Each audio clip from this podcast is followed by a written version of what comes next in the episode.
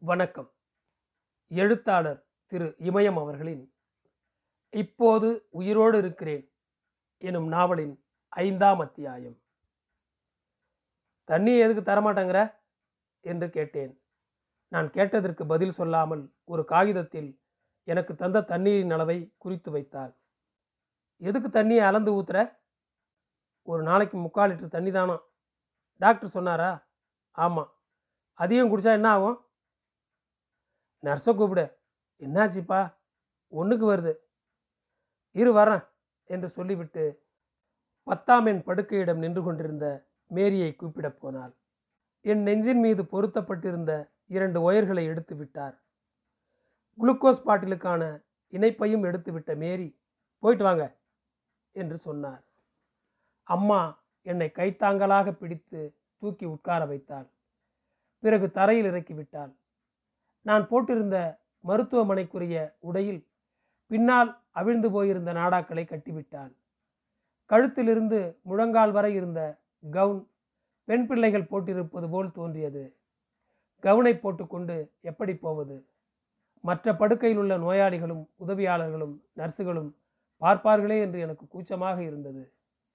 படுக்கைக்கு கீழே இருந்த ஒரு லிட்டர் கொள்ளளவு உள்ள குடுவையை எடுத்துக்கொண்டதும் இது எதுக்கு? என்று அம்மாவிடம் கேட்டேன். இதில் தான் போகணும். எவ்வளோ போகுதுன்னு பார்த்துட்டு ஊற்றிடணும் எனக்கு என்ன சொல்வதென்று தெரியவில்லை. கோபம் உண்டாயிற்று. பலர் பார்த்திருக்க நான் குடுவையை எடுத்துக்கொண்டு போக வேண்டுமா என்று கூச்சத்தில் கூசி போய் நின்று கொண்டிருந்தேன். என்னால் தனியாக நடக்க முடியும் என்றால் அம்மாவை முன்னால் போய் நில் என்று சொல்லியிருப்பேன். என்னால் தனியாக நடக்க முடியாது. கொஞ்ச நேரம் கழித்து சிறுநீர் கழித்து கொள்ளலாமா என்று யோசித்தேன். முடியாது போல் தோன்றியது. நான் சங்கடத்துடன் நின்று கொண்டிருப்பதை பார்த்த அம்மா ஒன்றும் வாப்பா என்று சொல்லி என்னை மெதுவாக அழைத்து கொண்டு போனாள். யாரையும் பார்க்காமல் தலையை குனிந்தபடியே கழிப்பறையின் வாசலுக்கு வந்தேன். அம்மா குடுவையை என்னிடம் தந்தாள். குடுவையுடன் கழிப்பறைக்குள் சென்றேன். குடுவைக்குள் சிறுநீர் கழிப்பதற்கு எனக்கு அசிங்கமாக இருந்தது. எப்படி இருக்கு? என்று மருத்துவர் ஜெயக்குமார் கேட்டார். நான் பதில் சொல்வதற்குள்ளாகவே ஸ்டெத்தஸ்கோப்பை எடுத்து என்னுடைய நெஞ்சில் இரண்டு மூன்று இடங்களில் வைத்து பார்த்தார்.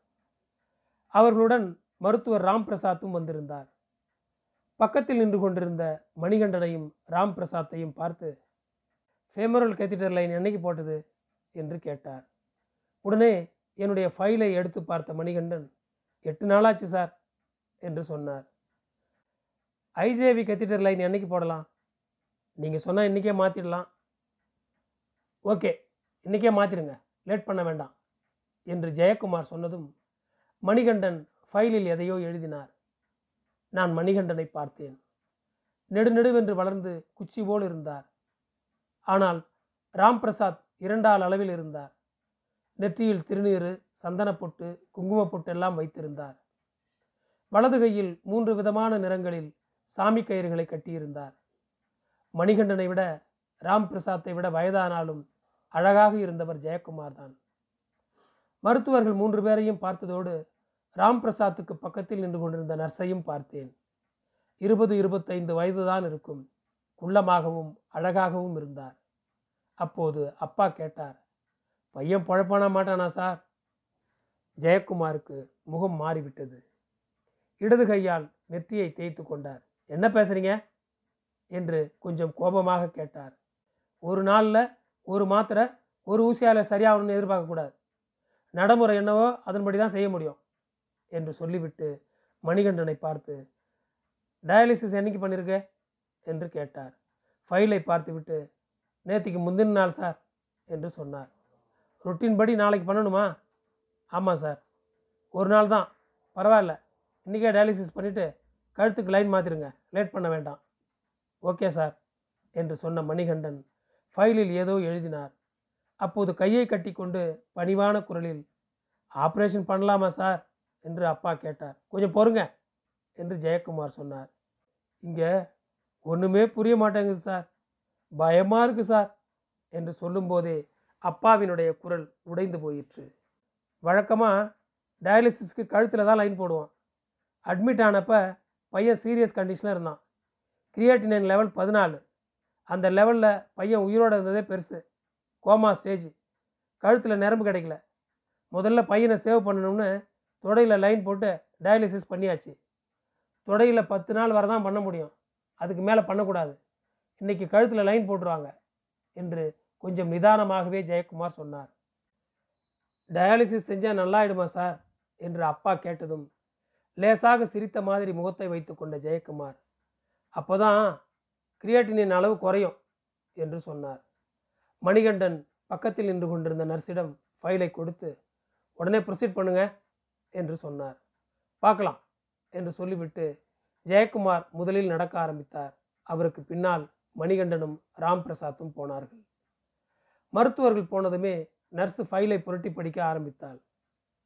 என்னம்மா எழுதியிருக்குதே? என்று அப்பா ஆர்வத்துடன் கேட்டார். டயாலிசிஸ் பண்ண சொல்லி எழுதியிருக்காரு. தொடையில் இருக்கிற லைனை கழுத்துக்கு மாற்றுறதுக்கு எழுதியிருக்காரு என்று நர்ஸ் சொன்னதும் இவங்க செய்ய மாட்டாங்களா? என்று அப்பா கேட்டார். அதுக்குன்னு வேறு டாக்டர்ஸ் இருக்காங்க. அவங்க தான் செய்வாங்க என்று சொன்ன நர்ஸு அடுத்த வார்த்தைக்கு இடம் கொடுக்காமல் விற்றென்று வார்டு செயலாளர் இருந்த இடத்துக்கு போனார். ஃபோன் போட்டு யாரிடமோ பேசினார். திரும்பி வந்து பன்னெண்டு மணி பேட்சில் உங்களுக்கு டயாலிசிஸ் என்று சொன்ன வேகத்தில் ஃபைலில் எதையோ எழுதினார். டயாலிசிஸ் பண்ணுறதுனா என்னம்மா? என்று அப்பா கேட்டார். இது கூட தெரியலையா? என்பது போல் ஏளனமாக அப்பாவை பார்த்த நர்ஸு உடம்புல உள்ள ரத்தத்தை வெளியே எடுத்து சுத்தப்படுத்திட்டு திரும்பவும் உடம்புக்குள்ளார செலுத்துறது என்று சொன்னார். வலிக்குமா? என்று சின்ன பிள்ளை போல் அப்பா கேட்டார். கையில் போட்ட லைன் மாதிரி தான் வலியெல்லாம் இருக்காது. எம்மா நேரம் ஆகும். நாலஞ்சு மணி நேரம் ஆகும் சார் சின்ன பையனாக இருக்கிறதுனால லோடை குறைச்சி வைப்பாங்க. அதனால் நேரம் கூட ஆகலாம். லோடா என்று அம்மா ஆச்சரியமாக கேட்டாள். மோட்டார் தான் வேலை செய்யும். உறிஞ்சி எடுக்கும். திரும்பி உள்ளார செலுத்தும். நர்ஸு சொன்னது அப்பா அம்மாவுக்கு மட்டுமல்ல எனக்கும் புரியவில்லை. என்னை பார்த்து உனக்கு தான் தெரியுமே என்று நர்ஸ் கேட்டார். தெரியாது என்பது போல் தலையை ஆட்டினேன். ஐசிஐக்குள்ளார தான் முதல்ல செஞ்சிருப்பாங்க என்று கேட்டதற்கு நான் பதில் சொல்லாததால் நீ தூங்கியிருப்ப இல்லைனா மயக்கத்தில் இருந்திருப்ப என்று சொன்னார். ஐசியூக்குள் என்ன நடந்தது எப்படி நடந்தது என்று எனக்கு எதுவும் தெரியாது. அவசர சிகிச்சை பிரிவில் சேர்ந்த கொஞ்ச நேரத்துக்கெல்லாம் நான் தூங்கிவிட்டேன். மறுநாள் கனவு வந்தபோதுதான் நான் கண்ணை திறந்து பார்த்தேன். அதற்கடுத்து என்ன நடந்தது என்பதை நினைவுக்கு கொண்டு வர முயன்றாலும் சரியாக எதுவும் நினைவுக்கு வரவில்லை. ரத்தத்தை எதுக்கு சுத்தப்படுத்துகிறாங்க பையனுக்கு கிட்னி தானே வேலை செய்யலைன்னு சொன்னாங்க என்று அம்மா கேட்டாள். ரத்தத்தில் இருக்கிற அழுக்கை நீக்கிறதுக்கு. ரத்தத்தில் அழுக்கு இருக்குமா? கிரியாட்டினின் இருக்கும். கிரியாட்டினா என்ன? என்று அப்பா கேட்டார். அதுதான் அழுக்கு. டயாலிசிஸ் எங்கே நடக்கும்? ஈட்டுவில் ஆபத்தானதா? என்று பயத்துடன் அம்மா கேட்டாள். ஒன்றும் ஆகாது பயப்படாதீங்க என்று நர்ஸு சொன்னபோது பக்கத்தில் இருந்த நோயாளியின் உதவியாளர் சிஸ்டர் என்று கூப்பிட்டாள். உடனே வரேன் என்று சொல்லிவிட்டு பக்கத்து படுக்கையிடம் சென்றாள் நர்ஸ். கிரியாட்டினின் என்றால் என்ன? என்று யோசிப்பதற்கு கூட எனக்கு பொறுமை இல்லை. நர்ஸு சொன்ன வார்த்தைகளை கேட்ட பிறகு எனக்கு படபடப்பாகிவிட்டது. ரத்தத்தை எப்படி வெளியே எடுப்பார்கள்? எப்படி திரும்பவும் உள்ளே செலுத்துவார்கள்? யோசிக்க யோசிக்க நெஞ்சின் துடிப்பு கூடியது வியர்த்து விட்டது. கை கால்கள் குளிர்ந்து போய்விட்டன. என்னையே பார்த்து கொண்டிருந்த அம்மா காலாட்டாத என்று சொன்னாள். ஆடாமல் அசையாமல் தான் நான் படுத்திருக்க வேண்டும். மீறி அசைந்தால் வலது தொடையில் உயிர் போவது போல் வலிக்கும். வலியை தாங்கிக் கொள்ள முடியாமல் ஆடாமல் அசையாமல் படுத்து கொண்டிருப்பேன். ஆனால் இப்போது ஆடாமல் அசையாமல் படுத்து கொண்டிருக்க முடியவில்லை. நான் எதுவும் பேசாததால் என்னப்பா செய்தே? என்று கேட்டார் மீண்டும் ஐசியூவுக்குள் அழைத்து கொண்டு போவார்களோ? மயக்க ஊசி போடுவார்களோ? அறுவை சிகிச்சை செய்வார்களோ? ஐந்தாறு நாட்கள் உள்ளேயே வைத்து விடுவார்களோ என்ற கவலையில் என்னால் வாயை திறந்து ஒரு வார்த்தை கூட பேச முடியவில்லை. அப்பாவினுடைய ஃபோன் மணி அடித்தது. ஃபோன் தரையில் இருந்ததால் அம்மாதான் எடுத்து பேசினாள். பேசி முடித்துவிட்டு அப்பாவிடம் நடராஜன் வந்திருக்கான் என்று சொன்னாள். அப்படியா? என்று கூட அப்பா கேட்கவில்லை. நான் தான். மாமாவா என்று கேட்டேன். ம் என்று அம்மா தலையாட்டினாள். எங்கே இருக்கு? கீழே நிற்கிறான் என்று சொல்லிவிட்டு அப்பாவை பார்த்து நீங்கள் கீழே போயிட்டு பாஸ் அவங்ககிட்ட கொடுத்து அனுப்புறீங்களா? என்று அம்மா கேட்டதற்கு எதுவும் பேசாமல் அப்பா ஜன்னலுக்கு வெளியே பார்த்து கொண்டிருந்தார். அம்மாவை திரும்பி கூட பார்க்கவில்லை. சாதாரணமாக என் தம்பி வந்திருக்கிறான் என்று அம்மா சொன்னால் குதிரையிலையா யானையிலையா? என்று கேட்டு சிரிப்பார்.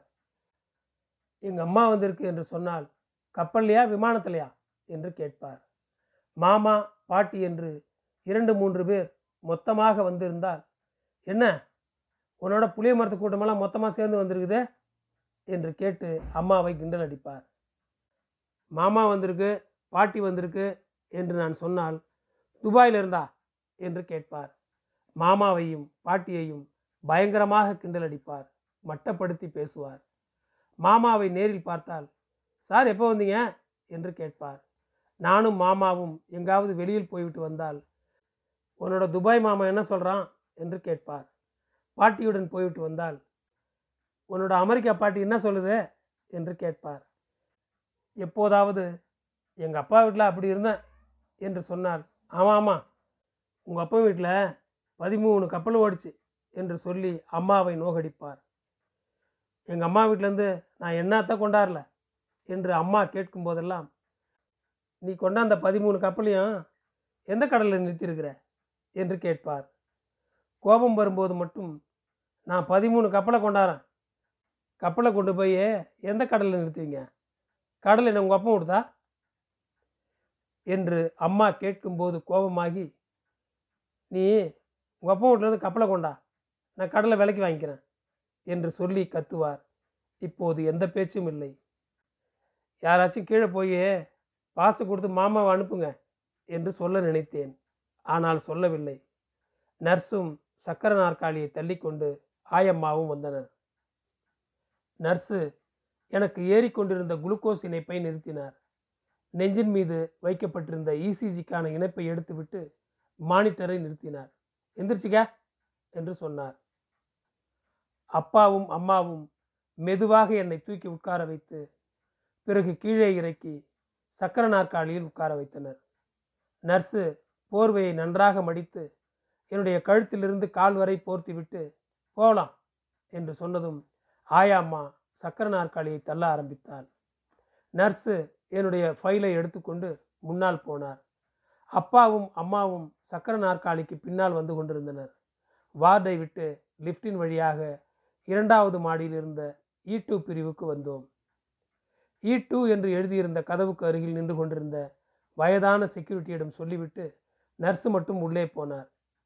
சிறிது நேரத்தில் கதவை திறந்து கொண்டு வெளியே வந்து வாங்க என்று கூப்பிட்டார். சக்கர நாற்காலியுடன் உள்ளே வர முயன்ற அப்பாவையும் அம்மாவையும் தடுத்த செக்யூரிட்டி செருப்பை காட்டு காலில் உர போட்டுக்கிட்டு போங்க என்று சொன்னார். அப்பாவும் அம்மாவும் பக்கத்தில் இருந்த செருப்பு ஸ்டாண்டிடம் போய் செருப்புகளை கழட்டி வைத்துவிட்டு ஸ்டாண்டின் மீது வைக்கப்பட்டிருந்த காலுறைகளை எடுத்து போட்டுக்கொள்ள முயன்றனர். காலுறையை எப்படி பிரிப்பது என்று தெரியாமல் அம்மா தவித்தாள். செக்யூரிட்டி தான் காலுறையை பிரித்து கொடுத்தார். அம்மா போட்டுக்கொண்டாள் செருப்பு ஸ்டாண்டில் குறைந்தது நூறு செருப்புகளாவது இருக்கும். இவ்வளவு செருப்புகளுக்கு இங்கென்ன வேலை என்று யோசித்தேன். நர்ஸு உள்ளே போக அடுத்ததாக சக்கர நாற்காலியில் நானும் அப்பா அம்மாவும் என எல்லோரும் வரவேற்பாளர் இருந்த இடத்துக்கு போனோம். நர்ஸு என்னுடைய ஃபைலை கொடுத்தார். ஃபைலை வாங்கி கொண்ட செயலர் கணினியில் எதையோ டைப் செய்ய ஆரம்பித்தார். நான் வார்டு செயலருக்கு எதிர் திசையில் பார்த்தேன். பெரிய பெயர் பலகை இருந்தது. அதில் கொட்டை எழுத்தில் நெஃப்ராலஜி துறை என்று எழுதியிருந்தது. அதற்கு கீழே மருத்துவர் பேராசிரியர் துறை தலைவர் ஜெயக்குமார் என்று எழுதியிருந்தது. அதற்கு கீழே மருத்துவர் இணை பேராசிரியர் ராமலட்சுமி என்றும் அதற்கடுத்து உதவி பேராசிரியர்கள் ராம் பிரசாத் மணிகண்டன் என்றும் எழுதியிருந்ததை படித்தேன். செயலர் ஃபைலை திருப்பி தந்தார். வாங்க என்று சொல்லிவிட்டு ஃபைலுடன் முன்னால் போன நர்ஸு எதிரில் இருந்த கண்ணாடி கதவை திறந்து விட்டார். பத்து இருபது அடி தூரம் கூட வந்திருக்க மாட்டோம். அதற்கடுத்து ஒரு கண்ணாடி கதவு இருந்தது. அதையும் திறந்து கொண்டு உள்ளே வந்தோம். உள்ளேயும் ஒரு வரவேற்பாளர் டெஸ்க் இருந்தது. மூன்று நர்ஸுகள் பரபரப்பாக வேலை பார்த்து கொண்டிருந்தனர். நடுவில் நின்று கொண்டிருந்த நர்ஸிடம் எங்களுடன் வந்த நர்ஸு ஃபைலை கொடுத்துவிட்டு திரும்பி போய்விட்டார்.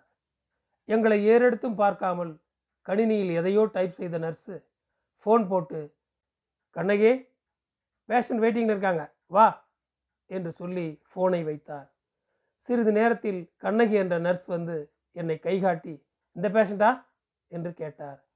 ஆமாம் என்று சொல்லிக்கொண்டே என்னுடைய ஃபைலை எடுத்து கொடுத்தார். வாங்க என்று சொல்லிவிட்டு ஃபைலுடன் கண்ணகி முன்னால் போனார். அதற்கடுத்து ஆயாம்மா சர்க்கரை நாற்காலியை தள்ள ஆரம்பித்தாள். எனக்கு பின்னால் அப்பாவும் அம்மாவும் வந்து கொண்டிருந்தார்கள். அவர்கள் போட்டிருந்த காலுரை சரக் சரக் என்று சத்தம் எழுப்பியது. நன்றி தொடரும்.